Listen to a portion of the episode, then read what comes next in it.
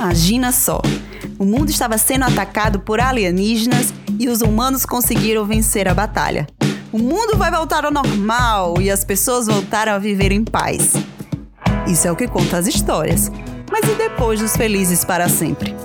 Não contam, né? Na vida real, é claro que a humanidade teve suas consequências e experiências que vão mudar seu estilo de vida. No nosso episódio de hoje, vou falar sobre o que pode acontecer e quais enfrentamentos vamos ter depois que toda essa pandemia do novo coronavírus acabar. Sou Sara Cordeiro, psicóloga, com especialização em terapia cognitivo-comportamental. Episódio de hoje: A vida voltou ao normal. E agora? Hoje as pessoas tiveram que mudar seus hábitos. Até seu contato social foi retirado para nos prevenirmos do novo coronavírus. Sair de casa está sendo um transtorno, pois agora tomamos consciência que podemos estar levando para os nossos lares muitas doenças. Retirar os sapatos e lavar nossas mãos são ótimos costumes que podemos aderir.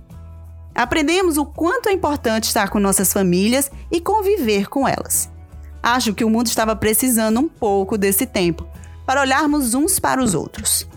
Outro aprendizado está nas inúmeras formas de trabalho que podemos nos adaptar via internet. A psicologia mesmo já existia essa possibilidade e poucos sabiam. Vejo essa ferramenta uma ótima oportunidade de alcançar pessoas que não têm acesso a nós profissionais. Mas vocês já pensaram nos transtornos psíquicos que podem ser desenvolvidos depois dessa pandemia? Esse exagero com a limpeza, que nesse momento é fundamental, no futuro pode desenvolver TOC, transtorno obsessivo compulsivo, onde o medo de ser infectado é tamanho ao ponto de que a lavagem das mãos se torne algo constante e repetitivo. Lembrando que o lavar as mãos pode ser apenas um sintoma, chegando ao ponto até de evitar o contato social para não haver riscos.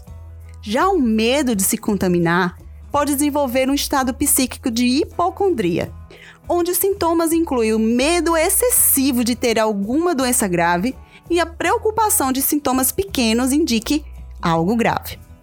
São pessoas que podem consultar ou mudar de médico com frequência. Outro transtorno que pode ser desenvolvido é o da fobia social. Esse provavelmente a pessoa já possui os sintomas, mas com isolamento pode agravar. Todos esses transtornos são do grupo de transtorno de ansiedade e podem ser tratados com a ajuda de psicólogos e psiquiatras. Outro transtorno que não falamos e pode ser desenvolvido ou agravado é o depressivo, e também pode ser tratado com a ajuda desses profissionais. Por isso, pensar o que pode ser mudado, mas com os pensamentos saudáveis e reais, são de grande importância para quando tudo isso acabar. Pois é, tudo isso vai passar. Só precisamos esperar.